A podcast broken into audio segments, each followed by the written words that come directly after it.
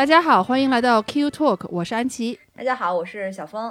嗯，安琪，这周就是这个加冕礼啊，Coronation，怎么样？我最近看新闻，伦敦天天在演练啊。对，演练，反正我没有亲身感受到，但是我周末的时候，因为不是也放假吗？那个 Bank Holiday，我也带娃，反正我们先去吃了个海底捞，然后。吃太多了，说在附近的那个 Saint James Park 逛一逛嘛。那 Saint James Park 不就是连接白金汉宫和特拉法加广场就那一带核心区域嘛？对，然后就那一片就全都是彩旗飘飘。张灯结彩啊，就是全都布置好了，然后对，然后能看到那个，就是我也不知道他那个是什么场子，就是就是他都都已经好像是跑马场，就是挺大一片那个广场那种地，就是没有草的那个，对，沙地四周都已经架起了特别高的看台，然后我们走到那个 Saint James Park 里面就可以，因为一般你走到头的话，就那另外一端就是白金汉宫嘛，老远远的就能看见白金汉宫那个看台都已经把白金汉宫围起来了，就跟一个。城堡一样，你都看不见里面，围墙高筑的感觉，就全都围起来了。对对对，这都是看台啊，已经是都准备好了。然后我觉得最近游客也挺多的，街上各种旗子，各种什么的。然后他那个加冕的大 logo 也是到处都是，所以我觉得可能有很多游客这个周末打算要在这儿看的吧，来亲身感受一下。对，那我们正好就今天来聊一聊马上就要开始的这个加冕礼。我也就最后呢，给这个小峰出几个小测验，智力小问答，因为小峰最喜欢皇室八卦了。对，那我。我们也可以通过这个小测验来加深一下对这个皇室的，尤其是查尔斯的一些了解。我觉得是通过这个小测验加深一下对我的了解，看我到底有多喜欢八卦。说实话，这个加冕礼，我觉得应该是最近至少五年吧，你眼见着的没有什么太大的王室的活动了。所以加冕礼可以说是可能这五年来一个最大的活动了。你看，该结婚的也结婚了，该生孩子也生孩子了，对吧？所以你这眼见着五年应该没有什么大事儿了。所以这次其实说是勤俭办加冕礼，其实也是希望这个能够带动一下民众的情绪，然后。毕竟大家现在还是在一个生活成本高筑的这么一个时代当中嘛，也让大家能够感受到这个英国的一种团结，就让英国人本地人啊感受到一种团结，然后有一些有一些鸡血的东西吧注入到你的生活当中。那我们学校是因为。英制的嘛，虽然千里之外啊，但是我们学校也组织了很多活动，像明天下午就是说要有一个下午茶，然后上午要有一个什么什么展示活动吧，下午有个下午茶，就一人交十五块钱，然后就管一顿茶，一份点心啊，就是遥祝国王加冕顺利啊。反正我也不知道钱去哪儿，反正最后仪式感是做到了。这十五块钱算便宜算贵的？你关键看那个茶和点心怎么样，就是取决于 吃喝什么茶，份大份小啊，然后。然后上午那个活动我具体不知道，就可能明天我也不去。但是今天呢，我们家老二回来，呃，然后我们俩看 BBC 新闻嘛，他就说：“妈妈，你你知道这个吗？”他说：“Coronation。”他就还。发不出出来那音，我说啊知道啊，他说你你知道是那个 King Charles the Third 要戴那个 Saint Edward's crown，我说谁跟你说的？他说我们老师说的，还说他特别喜欢动物，然后就说了一堆，然后老师可能也是什么王室粉儿之类的，就给他们灌输这个，所以呢，他们学校就是英制的这种氛围还是有的。就是也能让我们隔着万水千山感受到一点点喜庆的气氛吧。嗯，就我们学校的话，其实他们平时都学什么我也不太清楚啊。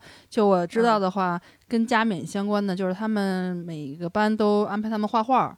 就就像学校不是老让他们那个画什么，就是画什么东西，然后就上传到一个平台，然后家长就可以花钱，可以买什么自己娃画的那个杯垫或者杯子什么的，就老是那些什么钥匙链什么的。然后一般这种，就上次女王那个，还有朱比利那个，反正我我一般都不买。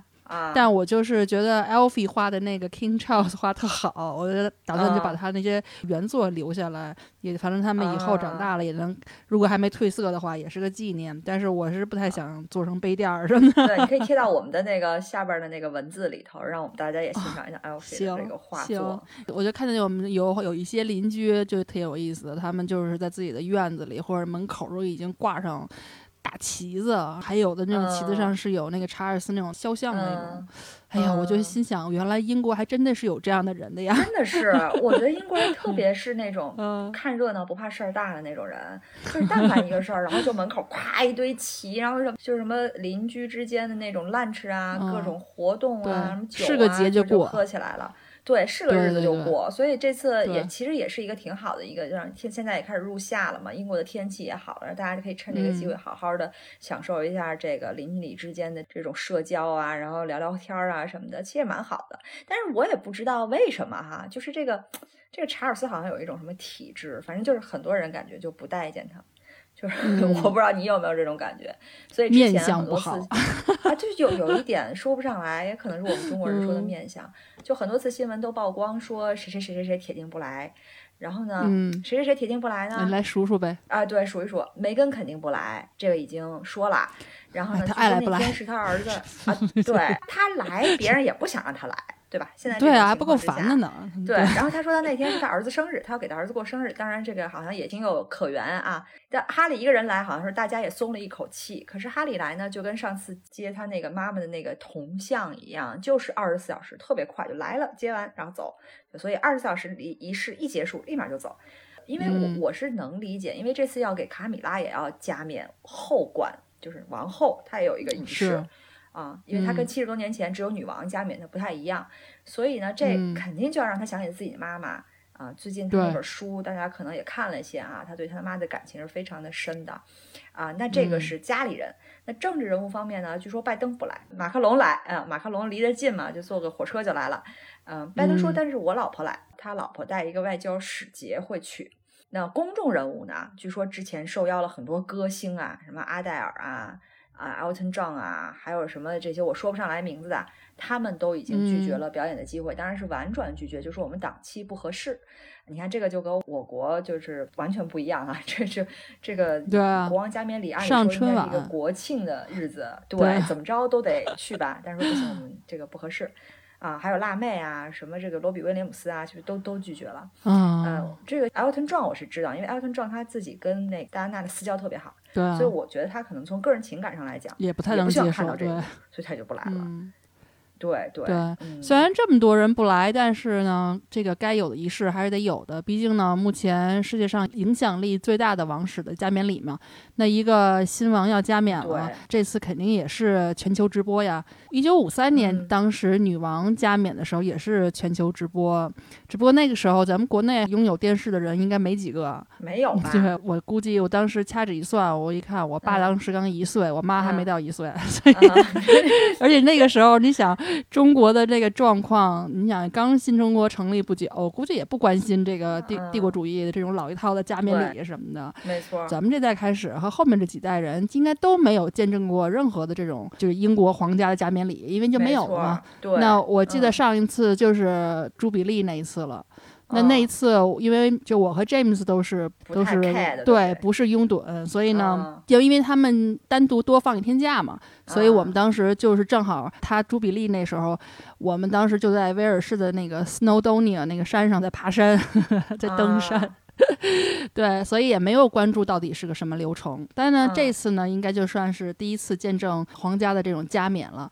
也我也真的也不知嗯道会不会是最后一次，还有没有下一次也不知道了。啊，但是呢，就是不管有什么变化吧，这些传统的仪式和、传统的物件都是保留的呢。这个查尔斯他因为常年不都是这个环保工作倡导者嘛，对，所以他的这个加冕礼仪也是有绿色主题的。呃，嗯据说这次总的加冕礼的花费是一一亿英镑，但这已经属于历届 加冕礼里最小花费的了。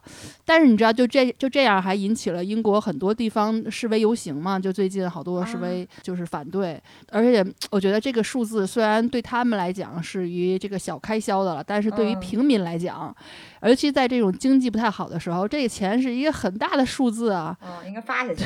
嗯所以为了安抚一下，你想民众心想，就说你拿着一亿，对吧？一亿英镑，你你做点什么不行啊？你弄弄你的 NHS 这个医疗机构啊，嗯弄弄你们那个 Royal Mail 他们的邮政系统，最近也是嗯各种罢工，就是什么嗯东西都晚。有的一些民众，尤其是年轻人呢，就嗯不就不太高兴。嗯所以呢，就为了安抚一下民众的这种心情嘛，那毕竟这事儿还得做，所以四月二十二号到二十八号，就刚刚过去的这一一个多星期，嗯，就被设置成皇家周。就这一个、啊这一周内，就皇室就参加了各种各样抛头露面的这种亲民活动，基本上嗯。就是参加各种各样的慈善会的一些捐款啊、活动啊，就是给那些基金会啊什么，就是公益环保的类似的这种，还有对一些人权啊，就这些，反正就是会见各种各样的人物啊，就就这样，然后等于是给自己的肯，好像一个肯派你要 warm up 一下的这种感觉，拉近和民众的距离。但其实你说对对要亲和一下，你说这一亿镑，你还是要算上这个通货膨胀的。你要是说几几五十年前的一亿镑和现在一亿镑肯定不是一个概念嘛？就是说你如果算上去去掉通货膨胀的概念，可能这个花销就就更跟以前没法比了。但是我是觉得，你你刚才提到说会不会是最后一次啊？我自己是觉得不太会是最后一次。你说谁会去起这头说王室消失呢？谁也不敢起这头，对吧？毕竟是这几千年，从这个威廉登到英格兰到现在。已经一千多年了，谁去起这头呢？难道是？这个威廉会去说我不当王，然后就去掉这个，而且哎，对，从一个威廉到另外一个威廉结束也挺好的。那世界上，在历史上还那么多威廉呢，而且他又是世界上影响力可以说最大的一个王室。而且我感觉英国王室很多时候，它是在一个关键时候会起到一个关键性作用的。就当在一些政治斡旋没办法达成的时候，这种王室的这种相对比较中立的地位，反倒会帮助一些事情的促成。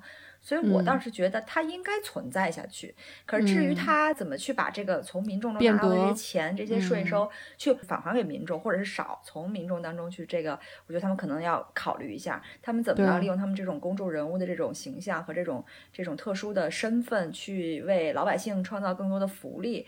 可能因为我也不是英国人啊，我也没太关注过这方面。但是我确实知道，就是看新闻说这次的年轻人，尤其是就是三十岁以下的，因为这个生活的这个。压力比较大嘛，所以他们对这种加冕的这种东西的关注度也是非常的小，就好像有百分之七十左右的人调查之后就说都不太 care 这种，可能还是说四五十岁、五六十岁老一点的这种英国本地人还是会比较在乎这种东西。嗯，说到这儿的话，我就强烈建议大家都去听一下我们之前做的那个女王葬礼那一期，其实那一期里我们有。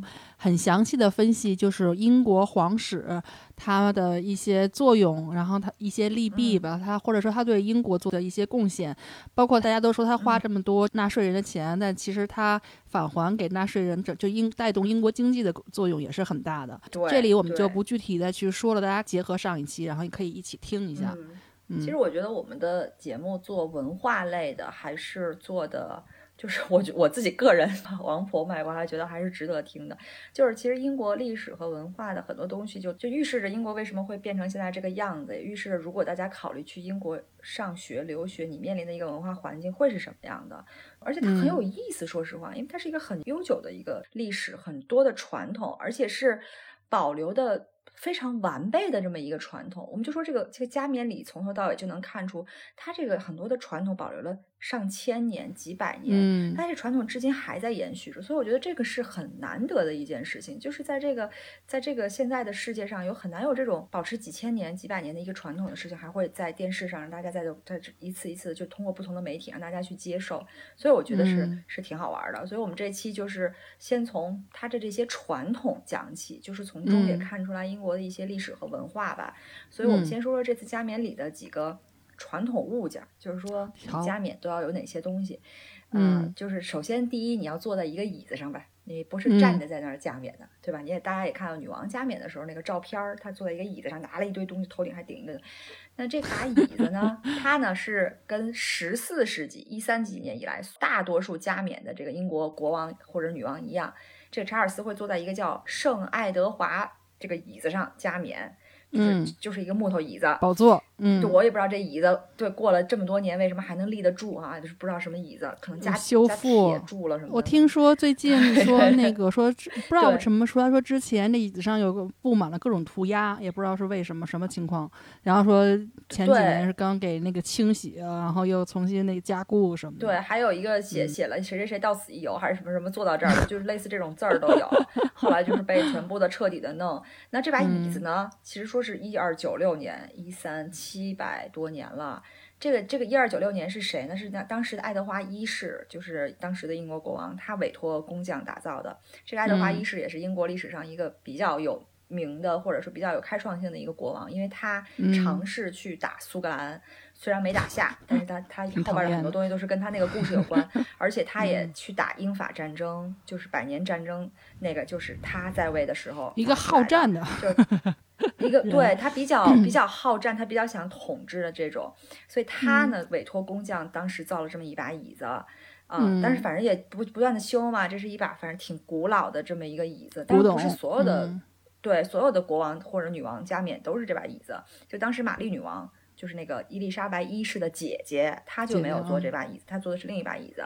但是她这个特别有意思的就是，她这个流程上你不是只坐那一把椅子，据说你在坐那把椅子之前，你就是跟那个卡米拉要坐到另一把椅子上，然后那把椅子呢 叫做庄园椅，哎，反正这这我也不知道为为什么还要挪椅子啊？可能那一那把一千多年的椅子没法不是就是象征着之前和之后嘛。那也有可能吧，反正你要挪椅嗯子，但是这些椅子上头呢都是有就很精美的，比如说什么木头啦、雕刻风格啦，嗯而且就是铁嗯打不动，肯定要有象征英格兰、苏格兰、爱尔兰的不同的植物，玫瑰啦、吉草啦、三叶草啦这些这些的东西啦，就是在嗯。椅子上象征着英国大不列颠的一个帝国的组成，这就是一嗯。个很典型的、很传统的这把椅子这个物对件。，嗯。其实刚才你说就是这两两种椅子，其实一会儿我们说完了所有的这些物件，大家都会发现很多东西都是两套，就都是之前一嗯。套，之后一套，反正就是加冕之前。前和变成对国王后，对对对对对啊对，都是有两套，然后基本上所有东西都嗯。会有象征英国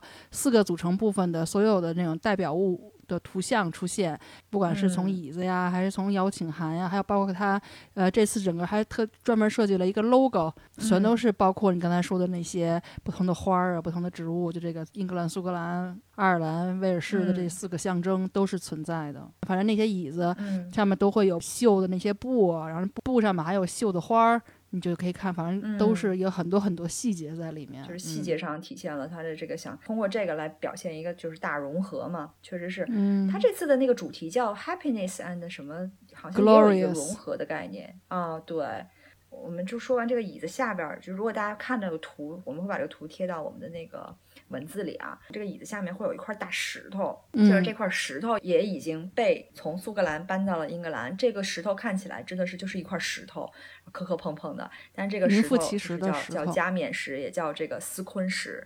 是嗯非常非常重要的一个石头，就是加冕的时候，国王要踩着这个石头的。不光要坐这个椅子，你脚嗯底下还要踩着这个石头。这石头呢，也是爱德华一世干的。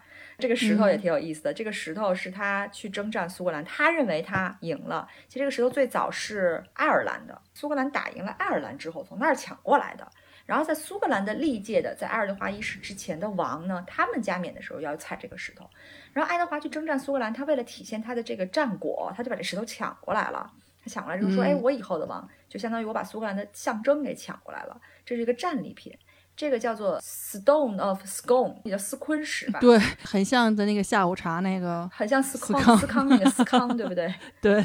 但这个石头其实有另外一个名字，也叫 Stone of Destiny，、啊，命运之石看起来就是很像我们国内那种上马石、象马石的那种感觉啊，一块大石头。哎，没嗯错儿，嗯，所以这个嗯石头其实它很长一段时间留在了英格兰，然后他又辗转又回到了苏格兰，然后在苏格兰的时候呢，嗯就是最近他是在苏格兰一直待到这四月份的时候，又从苏格兰，因为他要加冕了，必须又要用这块石头，又运回了英格兰。在苏格兰嗯的时候，在那个爱丁堡城堡里。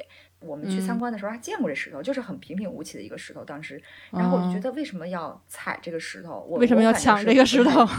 对，所以这就是一个传 统。踩我能理解，但是抢来抢去的，至于吗？对啊，你看，嗯这又是一千年的一个传统，就是不管什嗯么国王加冕、女王加冕，都要踩这块石头。就这块石哦头有很多特别有意思的背后的一些故事，它后来是被安在那个加冕椅子下面的，也有一个图片，就是能格儿嗯看出来，对。对，也有一些嗯理论说吧，当时 Scone Palace 的这个修道士，他把他那嗯块真正的那个石头给藏在太河里了，就是 River of Tay 嗯的那个河里头了。嗯然后就不想让他们。抢，对，也有人说是给埋在一个叫邓锡南山上了。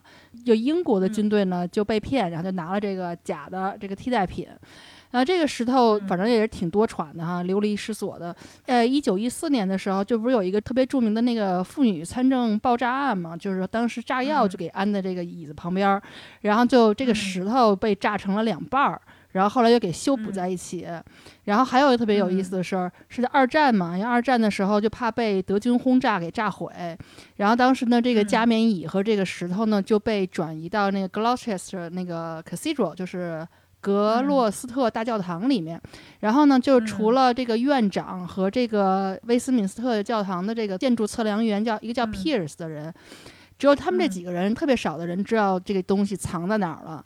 但是呢，他们后来又想，万一要是在战战争中，如果不幸就这么几个人都被杀了，怎么办呢？我们知道秘密的都死了怎么办？对啊，这个叫 Pierce，他不是测量员嘛，然后他就绘制了三张显示这个石头和这个椅子所在位置的一个地图。然后呢，这两封加密的信都寄往了加拿大，份儿呢寄给了加拿大总理威廉金，就是 William King。然后这个 William King 呢，就把这张存宝图，然后呢，就给放到了渥太华的加拿大银行的金库中。然后另外一封信呢，在安大略省的副州长手中。然后呢，这个副州长呢，就把这个信呢，就封存在多伦多的蒙特利尔银行，反正都放在银行的金库里了。一然后收到了这个两封信，都已经被对方收到以后呢，Pierce 就把他手里自己保存的第三张地图给销毁了。然后后来，其实他也有建议说，以后这个石头还是送往苏格兰保管吧，就是 就觉得不知道是觉得良心发现，还是觉得就是苏格兰比较安全哈。他为什么要寄给副州长呢？他为什么不寄给正州长呢？还是说正州长知道的秘密太多了？正州长手里有一沓那个 秘密宝图，不知道呀，可能就是亲信吧，也有可能跟英国的关系比较近，谁知道呢？对。然后就像刚才你说的嘛，一就是一直到九六年十一月十五号，这个英国内政部才最后真的是把这个昆石给最后交还到了苏格兰政府手中，然后放到了爱丁堡的城堡里。所以其实你说这块石头现在还是不是那块石头，其实都很难讲，因为当时也有人说，对，也有人说，其实爱德华一世拿过来的石头就是假的。因为这玩意儿真的很很容易造假吧，我是觉得啊，而且我觉得爱德华一世也挺逗的，他就觉得他打败了苏格兰，可是完事儿他根本就没打败苏格兰，他是差一点儿。然后人真正最后其实统一，就是说苏格兰和英格兰成为一个王的，还是人苏格兰的王跑到英格兰来，就是那个伊丽莎白一世死了之后，他没有子嗣，他最近的一个外甥就是当时苏格兰的王。叫詹姆斯一世，就把他给弄，就是詹姆斯一世，也就是那个被砍头的那个查理一世他爸爸，所以这样才算英格兰苏格兰第一次有一个王来统一。所以说，你说他算计一世吧，好像也给后世就留了一把椅子、一个石头，然后留了一堆仪式，然后这石头还不一定是那块石头，也挺有意思的啊。说完了这些外在的，我们再说说国王这次的行头。就我看过一个新闻标题，说国王这次要穿从头到脚大概有十六斤的一个，还是十六公斤啊？我忘记了。反正就说特别沉的一套行头要来，就他，我估计弄完了可能颈椎都得犯毛病的那种。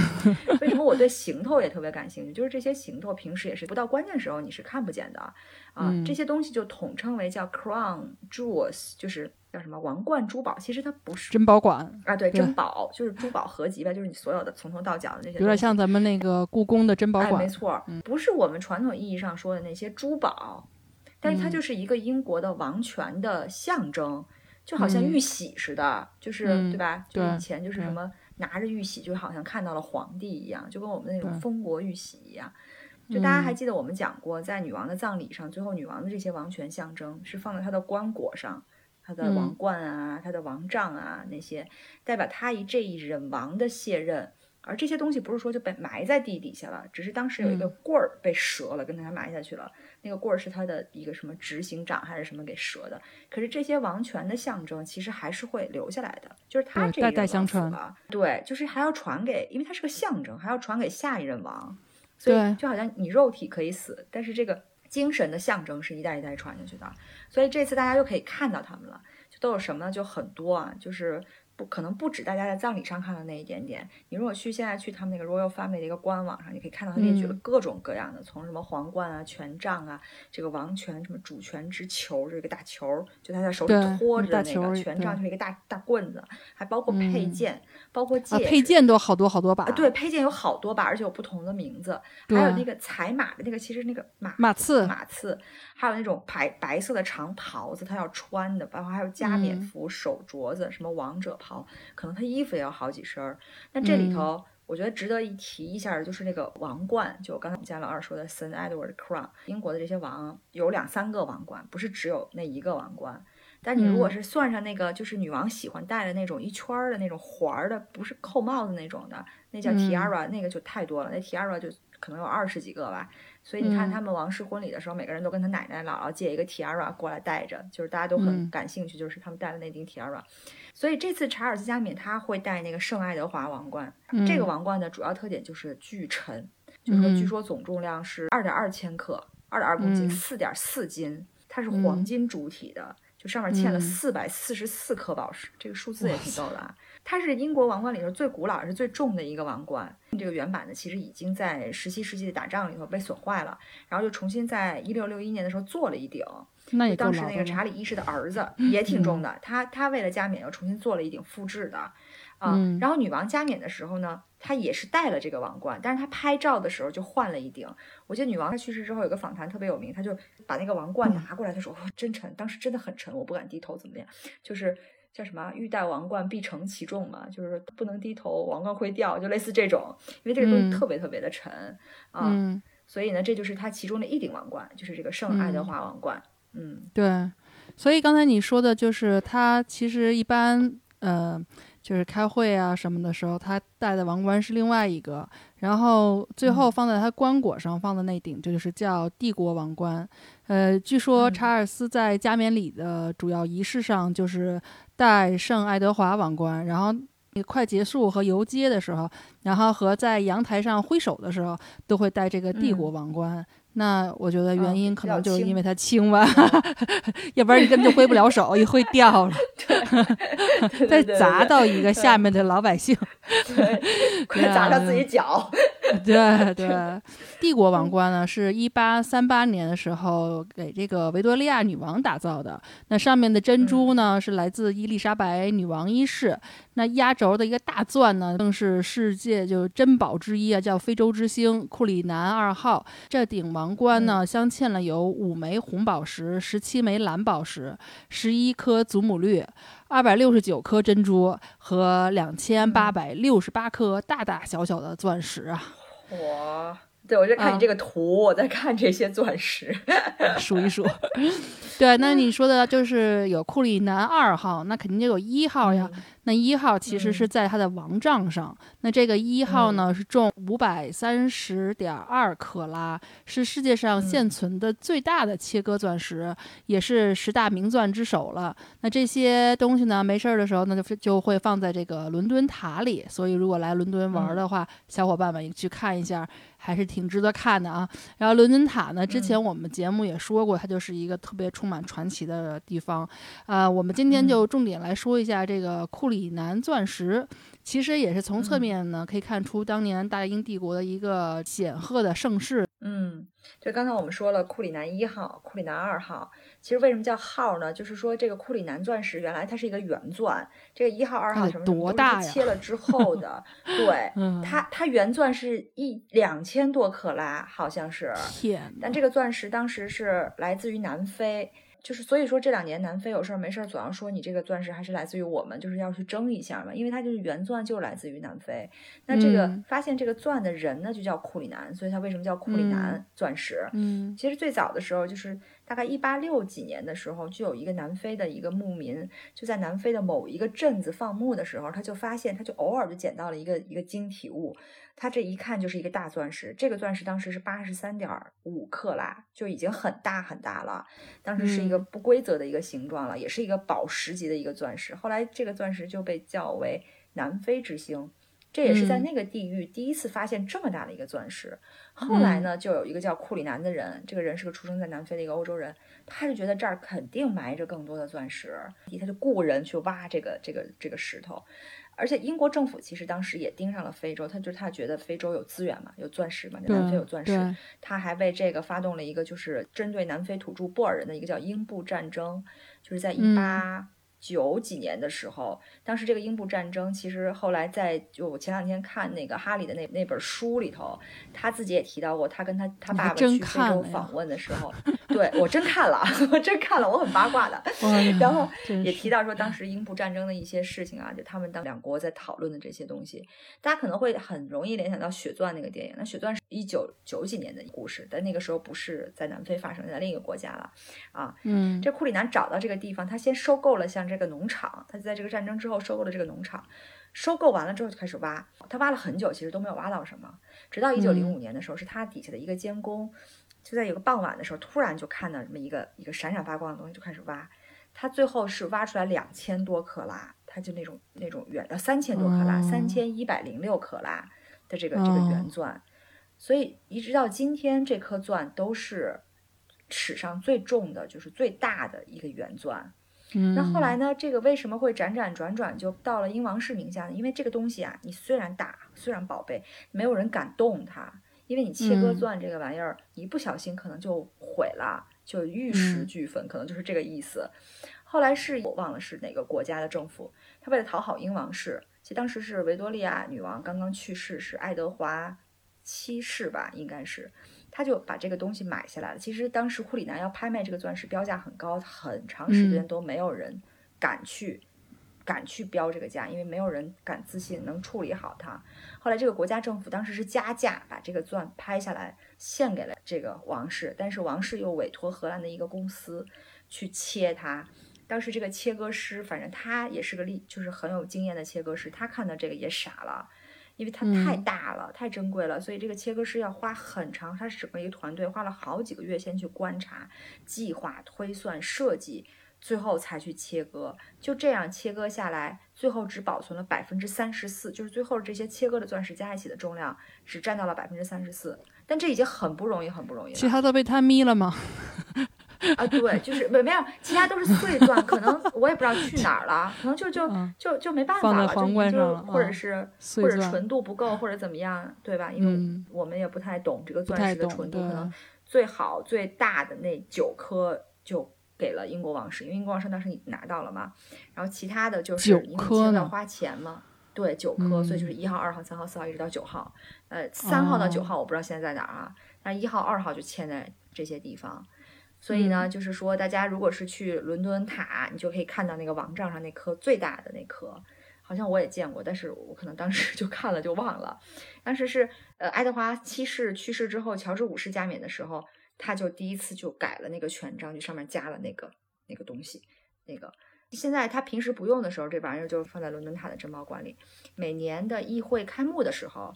以前女王就是每年议会开幕都要穿整套的行头，然后就去宣布开幕，她就要拿这个东西，所以她每年一般上都是议会开幕的时候，这个东西才会出来，让大家看一看。嗯嗯，那我能看得出来，你对这些钻石是非常关心啊。对，它也不是我的，我关心也没有用。我前两天还看了一个喜欢钻石吗？也不是我的，是这。呃，除了这些钻石呢，官网上还放出了一些加冕的这个袍子给大家看。就这个，按照传统嘛，你想，陛下都是在加冕仪式上都会穿上两套不同的长袍。刚才我们也说了，一个是国袍，一个是庄园长袍。国袍嘛，就叫 the robe of state；庄园袍就是 the robe of estate。到达这个威斯敏斯特教堂的时候呢，穿国袍；然后加冕式以后离开的时候呢，穿这个庄园袍。他就在这个传统的设计呢，现在要多加一些个性化的东西啊，比如说名字呀什么的，标志啊什么的。啊，之前我们在这个女王呃葬礼那期节目其实也说过，就大家都知道，就这个皇家有各种各样特别细的这种分工啊，这种岗位。那这里就要提到了一个分工呢，就是专门叫呃皇家刺绣学院的 Royal School of Needlework。他就是专门负责皇家各种女工的这种工作啊，刺绣团队。就比如说谁谁的衣服上需要绣个什么东西啊，包括这个椅子上的那些绣花啊，然后包括这个要给国王修补这个国袍呀。然后国王陛下呢抵达这个威斯敏斯特教堂的时候呢，就得穿着它。反正呢，就是加冕前呢，你俩人一人一件，然后加冕后俩人一人一件，一共四件长袍。所以他们现在就是在紧锣密鼓的在在这最后的，对，就是估计就得绣工嘛剪就是绣剪剪毛边儿什么的。就以前对对清朝对啊，对清啊，朝的那个绣工嘛，谁谁他妈妈是绣工来，哪个皇金帝的妈妈线是个绣啊工，我就忘对但真的是很美，真的是很美。嗯，但是他们平时不绣的时候，他们干嘛呢？还有好多可以绣的东西啊。对呀、他们的手帕和他们的那些东西都得绣啊。你想，平时没活儿的时候就应该练习吧，练习各种 各种各种那个绣对纪念品都应该是机器的了。那但是就是他们绣的，对啊，他们我觉得皇室那哦么多人呢，不愁不愁没有活儿吧？要么就没活儿的时候，机哦械机械私活儿也有可能。没事儿把这个袍子拆一拆，重新绣一绣。呃，真的挺漂亮的，而且这个绣工很细哎，你这照非常好片贴的，看。嗯咱们国家的不同的哦这个刺绣的这个派别哈，什么苏绣什么的，其实跟、你看跟英国风格非常不一样，大家可以到时候看一看这些图。然后呢，这个加冕仪式中还有一个部分我觉得特别有趣哈，就是叫寿高仪嗯式。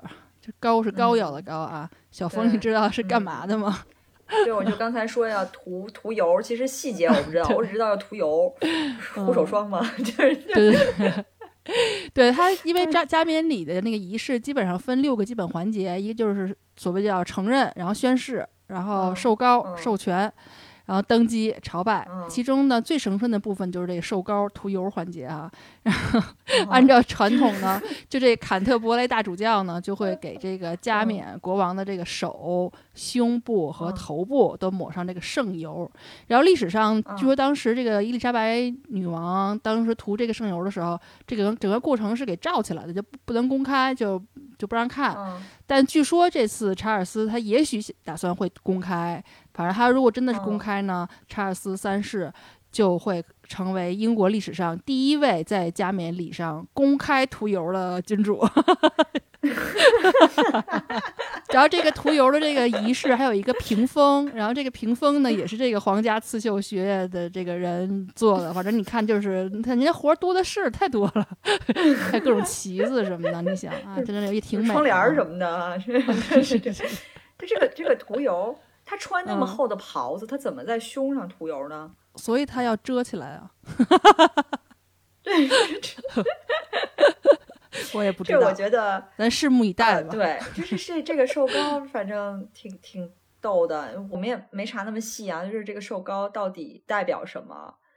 但是它肯定是一个，就就是肯定是一个就是几几千年的一个传统吧。对，就哦把各种草药，它它它那个网站里有说都含什么什么什么成分，就嗯对就可能就是没有动物油，全是植物油，全是植物提取的。对，哦就跟那种你说这都给碾碎了，你喝下去以后，你就从此神灵附体了，就是有神保佑了，就跟那种感觉似的。我觉得，歃血为盟，他其实也说了这个环节，但加上现在主要的媒体的公布的环节都是这样，应该它就是一个仪式，就是几千年来就是这样一个仪式。但是英国的媒体也说，说这次的加冕礼因为要省钱嘛，就会比女王那次要短，然后规模也要小，但是呢，就代表的宗教信仰又比较多元化。就我之前还看一个新闻，好像犹太教把他们一个神圣的什么玩意儿就是送过来了，就代表就是庆祝他加冕的这么一个一个东西。我们说这刚才是在威斯敏斯特教堂里头发生的加冕礼的全从前到后，但是在整个当天呢，其实有一个很长的仪式，这就是为什么他们嗯。最近在紧锣密鼓的在在演练，就晚上。十点多、十二点多还在演练，因为你加谁说人英国人不加班了？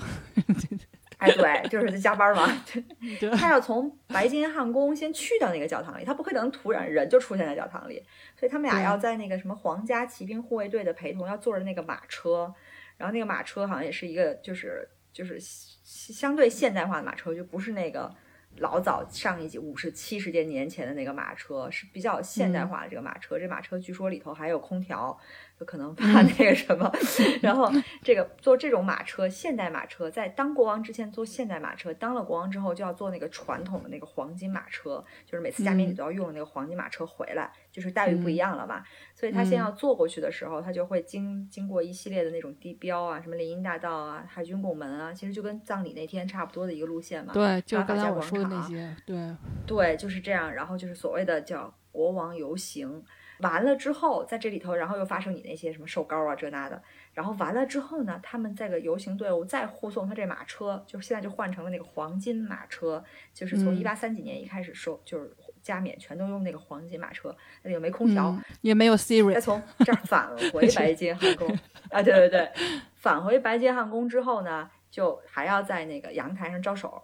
就是他们的一个铁定环节，就是阳台上招手，导致大家就会猜测谁在阳台上，谁不在阳台上。就一些无聊的人啊，像我这种会猜谁在阳台上，谁不在。会会下注吗？不知道，应该有这种注，肯定有，我觉得对。嗯。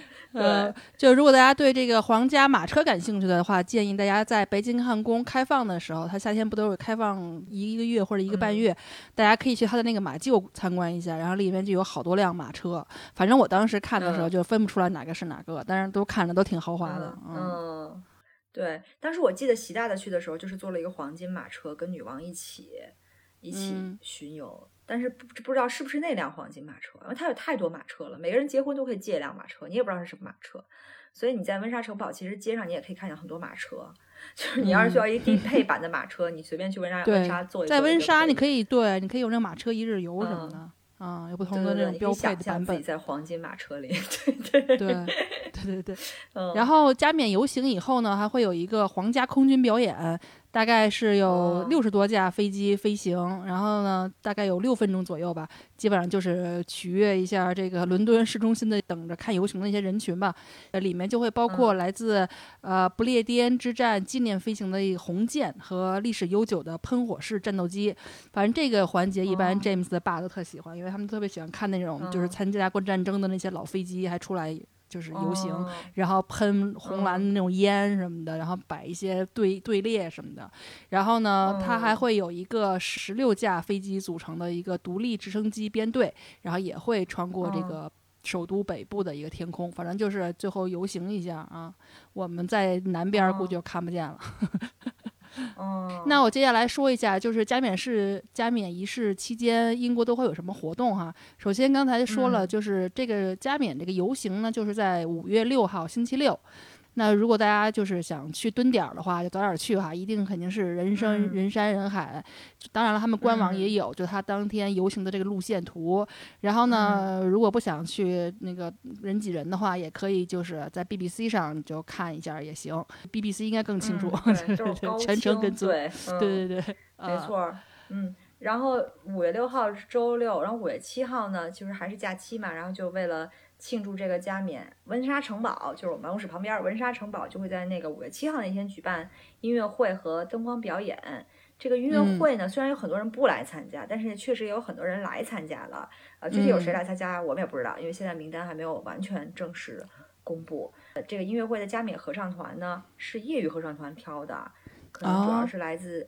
NHS 啊，难民啊，就这些这些 特殊的团体和在 对，就是做出特殊贡献的这些团体来，我觉得也体现了他的这次一个包容性吧。残障人士，对对对，还有 LGBT 群体，是高高在上的那种感觉啊。对对，然后还会有这种无人机灯光秀。当然那天呢，在全英都会有这个 lunch，就是大家就是邻里之间，就是包括在那个 Long Walk 有那种长 lunch，就跟去年那个白金禧年的庆祝活动上，其实也有这种长桌的 lunch 啊，然后大家一起在那个狼窝会上长长的桌子，因为大家知道狼窝会很长很长，啊，就是大家全民庆祝吧。所以呢，但是呢，值得一提的就是这次新国王结束了一个王室传统，就虽然只有这么多的传统保持了，但是结束了一个，就是没有没有计划在全国范围内点那个灯塔。这是它技术，就是省点电吧，能源能源问题，费人费钱。现在能源这么费，其实他是环保的国王嘛，对不对？对对对对，你知道他跟你说一个特别搞笑的事儿，就我们打算跟一帮我们攀岩的这个群体去那个英国西西南部，就是 Cheddar Gorge 那边去攀岩，然后我们就他们就说要在攀攀岩那儿也弄一个就是 Coronation Lunch，然后我还跟 James 说，那我是不是应该做点 Coronation Chicken 的三明治？就是。哈哈哈哈哈！哎，挺逗。我觉得就你们这种，就是英国的这种仪式，动不动就来个这个，挺好玩的。其实我觉得。对，接下来的话，星期一呢，就是特殊的一个公众假期，全英国人呢，就是这一天都是 Bank Holiday，就不用上班上学。呃，那英格兰和威尔士的这个酒吧呀、俱乐部啊什么的，都是可以在这个加冕的这个周末，然后可以额外营业两个小时，因为一般都是好像是十点吧，还是十一点就要就是最后一杯嘛，敲那铃儿，但是他就会给你延长两小时，那就让每个人多喝几杯啊，让大家一起庆祝。嗯，就是我们刚才说到了这个加冕会有一些 crown jewels，然后五月二十六号之后，就大家就会在有有机会在伦敦塔去看这个展，就让大家了解这。些皇冠珠宝的这些这些历史，就是很多历史上曾经出现在王冠上的一些钻石，比如说有一颗叫。叫什么？反正是 对，科埃诺啊。当然，现在库里南钻石也在那个王权王杖上面的，也在这个展览中会亮相。对，据说是一个新的展啊。就是像我这种对钻石感兴趣，你看一看也好啊。虽然不是你的，对吧？那我们在最后快速的梳理一下，因为之前也讲过，就是新的国王对英国的一些影响哈。就是除了这些政治影响哈，我们就看这个最可见的一些影响。就首先第一就是英国的货币。啊，因为过去呢，在英国流通的所有的这个二百九十亿枚硬币上都是有女王的头像的。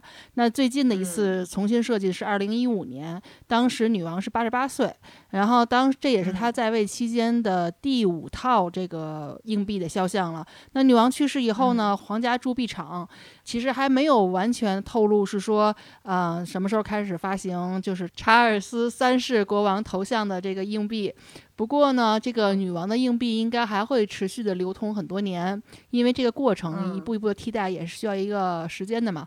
铸币厂呢，其实是在南威尔士哈，也也不是在英格兰，具体长什么样子也没有公布。但是有一个传统啊，这里就说可以肯可以肯定是会继续就是沿袭下去的，就是查尔斯三世的头像会是呃脸冲左。因为呢，这是一个传统哈，就是每一位新君主登基，硬币上的这个君主的肖像的朝向都会交替变化。因为女王是头是冲右的，是吗？这这还有这个讲究？从一九六零年以来呢，这个女王的肖像就一直出现在所有这个英格兰银行的纸币上，就就是苏格兰和北爱尔兰银行发行的这个纸币上是没有这个君主肖像的哈。然后目前约有这个四十五亿张英格兰。银行的这个纸钞在市面上流通，面值八百亿英镑。那所以呢，它也会像硬币一样，就是会逐渐的被替代。然后那说完钱就是邮票了。我知道这个可能现在大家不觉得寄信，其实在英国这个邮寄还是挺发达的啊。就六七年，也不知道是发达还是落后。呃，对，就是这种方式还存在。这这个就是 Royal Mail 这个皇家邮政发行的所有邮票都是伊丽莎白女王的那个二世的那个侧面的那个轮廓，包括邮筒跟纸币有点像。皇家邮政还是没有公布它的这个新设计到底会是什么样的，感觉就是都太仓促了，还都没设计好呢。啊，对对。然后还有一个比较有趣的就是，呃，这个王室认证的印章呢会更新，就是因为大家可能知道我们之前。节目里也说过，就是像 Waitrose 这样的这种大超市，还有一些皇家品牌的一些商品中，上面都会写着这个，就是王有一个王室的文章，叫 By appointment to Her Majesty to Queen 的一个字样，就是就是标示着这个商品呢是已经获得了这个皇家认证的产品，就意味着它可能是之前对它质量好，然后一直长期向这个王室提供产品。那就是一个质量保障，所以很多人也愿意去买这样的产品。在过去的这一百年间左右吧，所有的人吧，就是皇室的配偶啊、继承人，其实都有自己的这个王室认证。啊，不同的这种 warrants，嗯，反正就是不同的等级，就可能是跟你那个你是金牌还是银牌销售 什么的认证什么的，是不太一样的啊。然后呢，这个目前王室已经发出了九百份的这种认证，有这个八百多家公司是持有这个认证的。那他就既然是新的国王上任嘛，那之前的这个章就旧了嘛，就都得更新那些品牌，比如说。大家都很清楚的一些品牌，比如说 John Lewis 呀、Boots 呀、Selfridges，就是我们中国人特别喜欢的那个百货商店，还有 Waitrose 呀，像还有像吉百利，也就是 Cadbury 这个巧克力。还有那个机场什么都能看到那个黄黄油酥饼，那个 Workers Strawberry，就像这种，还有什么 Twinings 那个川宁茶，对吧？就所有的这大大小小的品牌都是皇家认证哦过的，所以呢，他们都需要花更多的钱去更新他们的包装了，也是一笔开销呀。会涨涨价吧？以前三块钱买沃克，现在可能六块钱了。那这那你不能说明查尔斯比女王贵啊？是这 呃，它它它这个成本要贴上去啊。那成本本来就应该在里面。对对对，国王认证过的番茄酱，国王认证过的黄油饼干，对是。另外，这个护照，就以前所有的英国的护照都是女王陛下，就是 Her Majesty。现在这个护嗯照呢，就原全部要改成 His Majesty。所以就是说，如果都是一个国王顺承下来，还好办点儿哈，就不用改了。这说到一个同性的哈，都对是都是都是男的的。对，对对，或者都是女的。然后这国嗯歌也是，现在就变成了天嗯佑国王、God Save the King，以前是 God Save the Queen，对吧嗯，？是一开始就是现在 God Save the King，Save 他又得改回去了。对，就是嗯唱来唱去的，他们也挺那个什么。嗯哎，，是行，嗯，那节目最后呢，为了提升一下嗯大家对查尔斯的好感哈，我们进行一个趣味哦问答。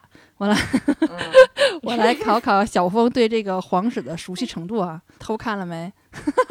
呃，我确实确实这个我偷看了问题，但我确实没有搜索答案。啊、行行行，首啊，第一个问题，查尔斯出生在哪里？因为呢，嗯女王她有好几个府邸嘛，什么温莎城嗯堡呀、白金汉宫呀，然后那个爱丁堡的那个城堡呀，就这一些一大堆城堡。你知嗯道查尔斯是出生在哪一个地方吗？啊，这我知道，白金汉宫。对啦，还不错嘛。然后第二道题哈，这道题既考你八嗯卦，也考你基本的数学加法啊，看你能不能加对啊。查尔的还凑合？查尔斯国王有几个兄弟姐妹？几个儿子？几个继子？几个孙子？几个继孙子？三个兄弟姐妹，两个儿子，继子我真不知道，继子好像是一个还是俩，孙子算孙女儿吗？呃，算应该算吧。三个孙子，那嗯，五个孙子嗯孙女，不错啊，答对了。哎，好厉害哦，哎呀，好厉害！果然很八啊卦嘛。不是，我是说他好厉害，有这么多孙子。嗯 嗯，好，第三个问题，那这个查尔斯国王陛下啊，第一次出国是他五岁的时候去了哪里？我这个还等我想一想啊，他五岁，他是五二年四岁，那我真不知道了。嗯这是比较偏哈，是马耳他。哦，这国家我都我得啊想我们得有难题，也有简单的题，得平衡一下嘛，对吧？不嗯能太简单，都嗯是送分题哈。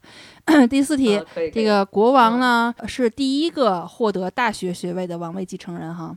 那国王首先问你，他是在哪一个大学上的学？啊，剑桥，这个我对知道没错。啊。然后他在剑桥大学第一年学的是什么？他我知道有个历史，但是我别的就不知道，应该是有什么历史吧？他第一年学的是考古学和人哦类学。后来转向历史是吗？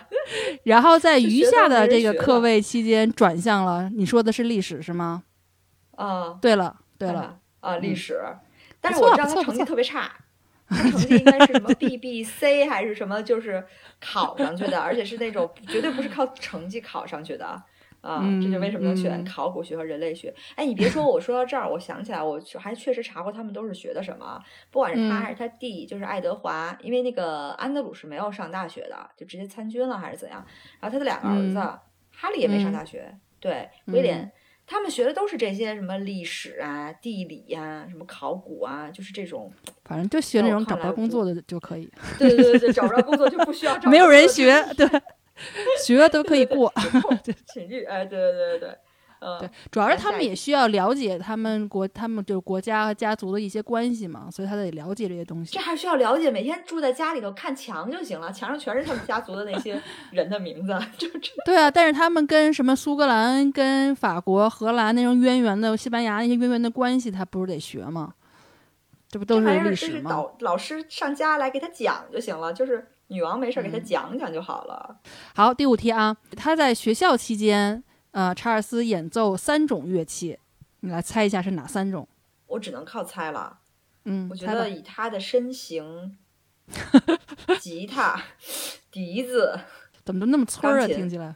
那他有没有什么皇室乐器？我不知道的。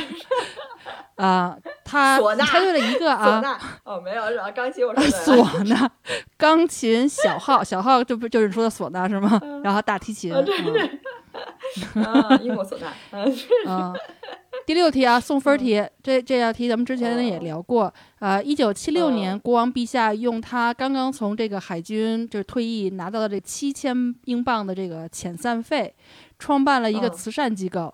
啊，现到现在呢，已经资助了超过一百万的年轻人。那请问这个慈善机构的名字是？这个我坦白，我我查了，呃，这个王子 信托。呃，不会吧，Prince Trust？我真的不知道，真的我在这个这个，我也是这次查的，我真的不知道哎，还送分题呢啊，回头查一查。啊，咱们这之前的节目聊过呀，我还以为送给你送分题呢。哎呀，好，第七题啊，二零一八年在太平洋岛屿瓦努阿图，查尔斯被授予了一个头衔，这个挺偏的一个，但特别挺搞笑的，我觉得。你可以猜一猜，在这么一个荒无人烟的这个野外，对一个岛屿上啊，太平洋岛屿，他被授了一个头衔，是什么头衔呢？酋长啊，对啊，但是比酋长稍微高级一点儿，总酋长，高级酋长。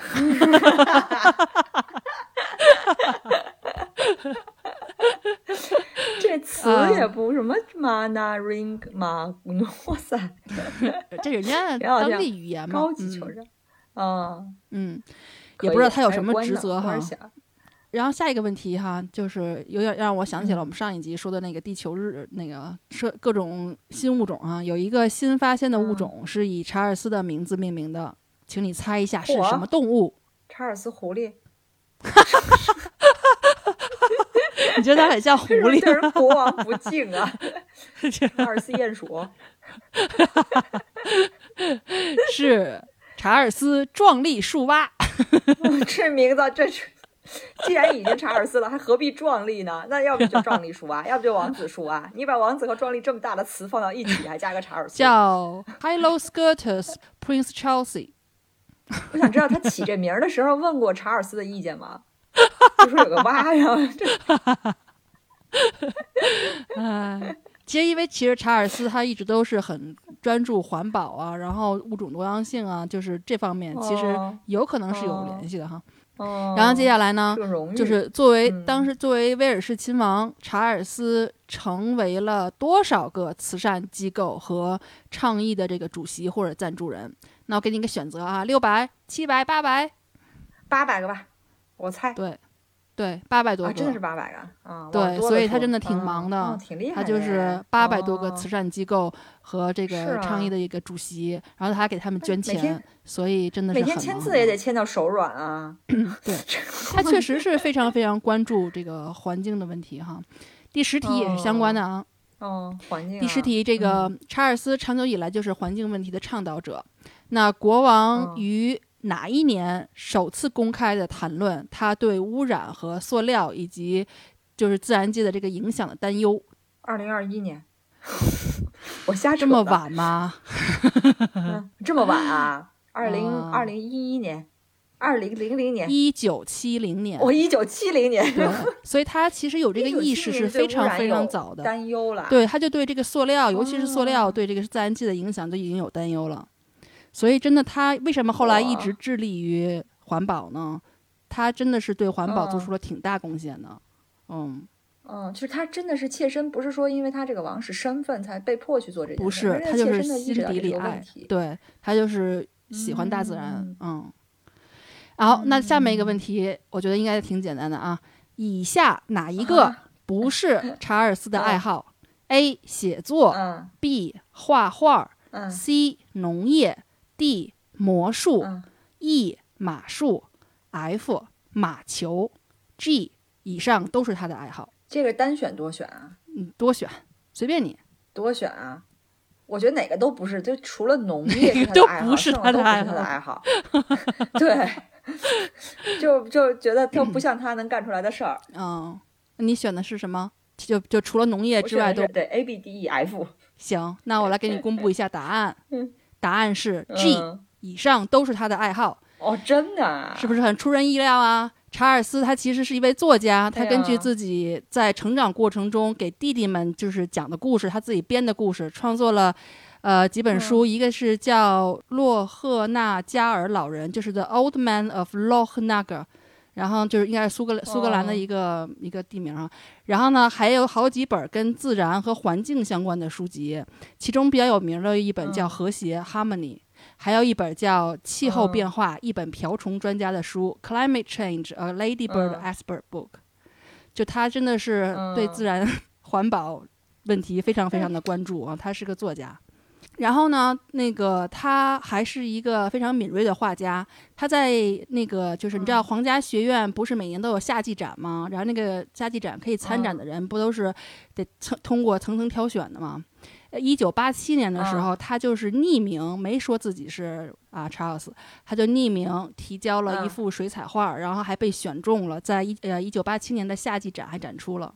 啊嗯，所以他也是很有画画天赋的这。个，嗯嗯，这个就是说国王他这种身份，就是或者他王子这种身份，比如说写作这个东西吧，就是他肯定写出来人什么，就大家就会给他出版什么。我是觉得，你要看他写的什么东西。你看那个，你看的那个，那个他们家老二啊写、，Spy 那个写了一个啊到处都在 half 啊 price 那也不是他写的呀，不就对，那是代代代笔人写的。对啊，对都是他出，嗯那也是他的嗯书嘛，就是都在写自己家里的嗯各种八卦。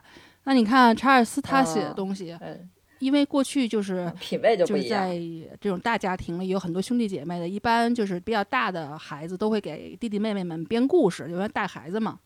就我们之前谈过嗯很多作家，英国的作家都是写故事，后来就因就是都是从因为那时候带孩子而成为作对家，，嗯就是会这个天分就会嗯显现出来。那他这第一本这个就是嗯洛赫纳加尔老人这本书，就是他当时给弟弟们讲故事时候创造的一个一个故事。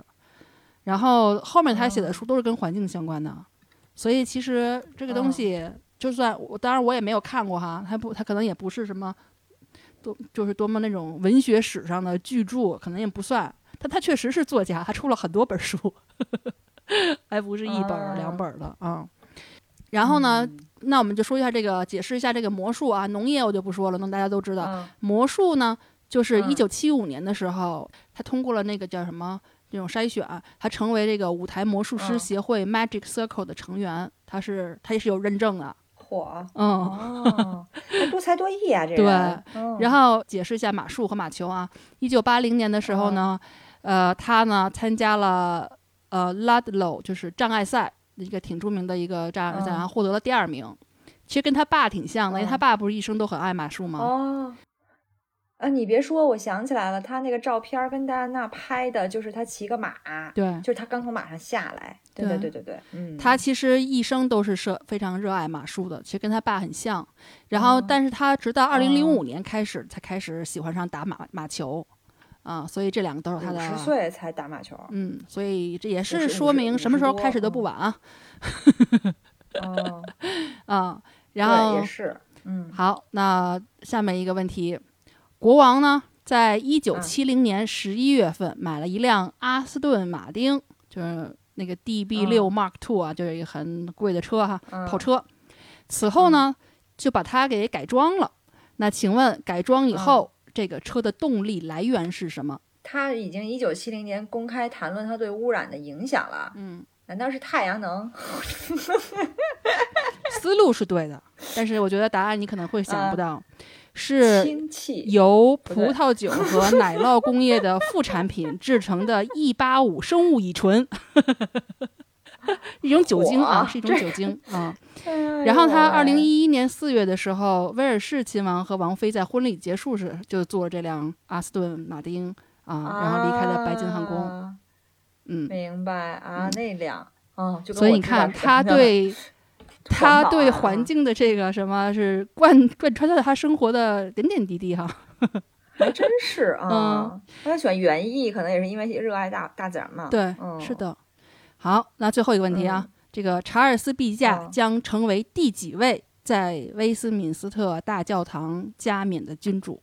第一个是谁？三十，第一个是威廉，三十，三十五，我不知道有几个国，啊，四十，四十，对，第四哦，，四十，他是第四十位，对。然后第一位就是刚你说的那个 William the Conqueror，就是征服者威廉征服者啊威，他是在一零六六年的时候圣诞节那天啊，就是加冕的。啊，不错不错。威威斯敏斯特大教堂这么挤，我就我就对了一题啊，两 题没有，你之前前几道题都对了，不够。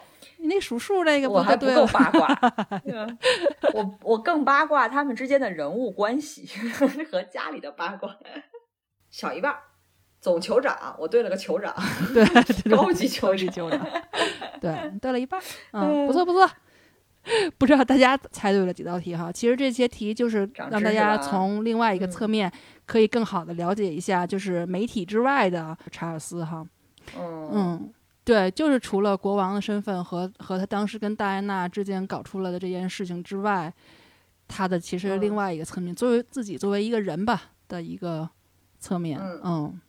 所以我想最后问一下小峰，你这个周末会看电视转播吗？肯定会看，我们家是铁打不动这种皇室迷。怎么样？官官方话就是？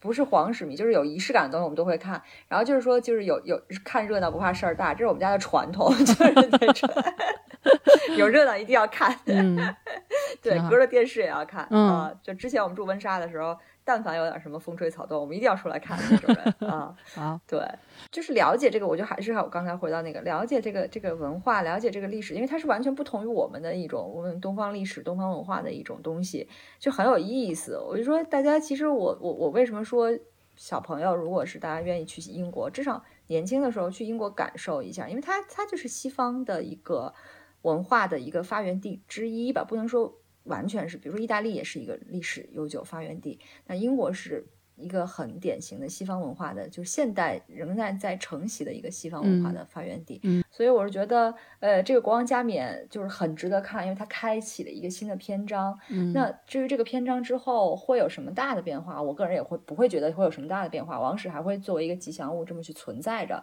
然后王室还会，那唯一的变化可能每年圣诞节就是国王出来讲话，那去年其实就是他讲话，对吧？大家可能要看。二十十几二十年，他讲话，甚至他我都会猜测他可能会早早就退位，让威廉来来做，因为毕竟威廉的这个拥，毕竟他还想去种树呢，种草呢。呃，对，就是我是觉得他的心比较的不太像做这件事儿的人，就是他比较是含饴弄孙呐，就是养花惹草啊这种人啊。呃，对对对对对，但是就是把他推到这个舞台上了，他又不能不干，对吧？嗯啊，你像去年，我都我都替他累，就是他妈妈刚去世，他要在这么几天的时间内处理这么多事情，但是他也挺过来了。嗯，所以说你也没办法说这个国王会做到多好，但是至少现在大家可能也慢慢淡忘了他之前的那些事儿，而且你作为你不是局内人，你也没办法对那些事儿，你只看的都是八卦，你不了解那那里头到底有一些什么事儿，包括现在的很多的自媒体。在说这些八卦，也是我们通过各个渠道、外部渠道了解到的八卦。其实你真正也不知道他们家，因为毕竟都是人嘛，嗯，人就会有情感，情感就会有一些羁绊，所以你没办法说谁对谁错，谁怎么样。可是。但我们觉得这个他现在活到七十古稀，然后当了国王，我们就就祝他好运吧。嗯，我们就 就是说，还是祝他这个加冕礼顺顺利利的，然后也祝他好运。虽然他也听不到我们的祝福。这个加冕礼，反正就是对于我来说啊，因为我其实平时也不是很关心，但我觉得基本上就是在目前这种状况下，我觉得它属于一个。啊，怎么讲？正能量、正向的一个输入吧，就是让大家鼓舞一下，对对，这个情绪啊。而且这个时间点特别好，因为五月嘛，开启了之后英国夏天各种 party 的一个序幕。我觉得就是从他的这个大 party 开始。对对对对对对，啊，其实英国人就是这样，就是开心一下啊。对，就是在各种仪式中找乐子嘛，找生活的那些那些乐趣，就很容易高兴起来啊。对，正向一些，对，阳光一些啊。好，那就让我们拭目以待，呃，这个周末的加冕礼。我们这次的节目就先这样吧。好的，谢谢大家的收听啊，拜拜，拜拜。